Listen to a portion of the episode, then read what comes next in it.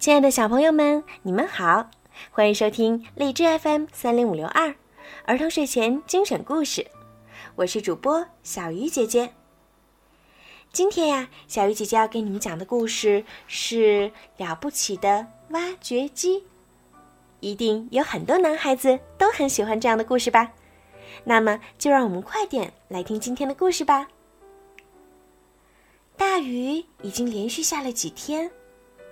河道堵塞，河水蔓延，小动物们的巢穴都被淹没了。兔子和小老鼠都躲在了地势较高的土丘上。小燕子看着饥肠辘辘、无家可归的小动物们，决定去找挖掘机哇哇哥哥帮忙。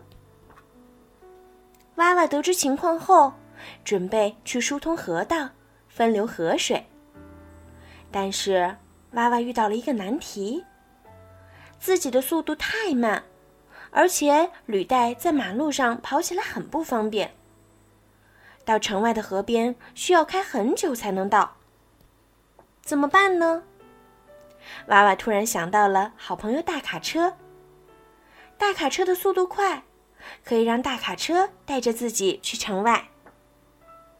卡车来了。娃娃开到大卡车上，将自己的手臂收起来。大卡车带着娃娃穿过几条马路，转了几个弯，终于到了城外的河边。看到可怜的小动物，娃娃心急如焚，开始卖力的干活儿。他用铲斗从水里挖了一堆淤泥出来，河水好像畅通了一些。慢慢的，河水流动起来了。水慢慢的退下去了，小动物们看着重新流动的河水，高兴的拍手说：“娃娃哥哥，你真了不起！谢谢你救了我们。”娃娃擦了擦头上的汗水，看着沾满了泥巴的身体，欣慰的笑了。脏一点儿，累一点儿，怕什么？回去洗洗就干净啦。大卡车把娃娃送回停车场休息。很快，娃娃接到一个新任务，有个地铁站要开工了，派他去挖土方。娃娃在去建筑工地的路上，想着：地铁站会建成什么样子呢？是不是会给人们的生活带来很多方便呢？哇！建筑工地可真热闹，搅拌机拖着滚筒咕噜咕噜地转，大吊车正吊起一堆建筑材料，翻斗车载着沙子跑进跑出。瞧，娃娃也没闲着，正在认真地挖土呢。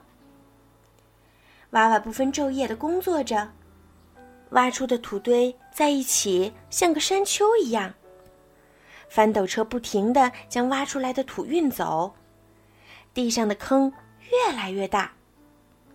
很快，娃娃就和地铁轨道完成了对接，建筑工人开始建房子了。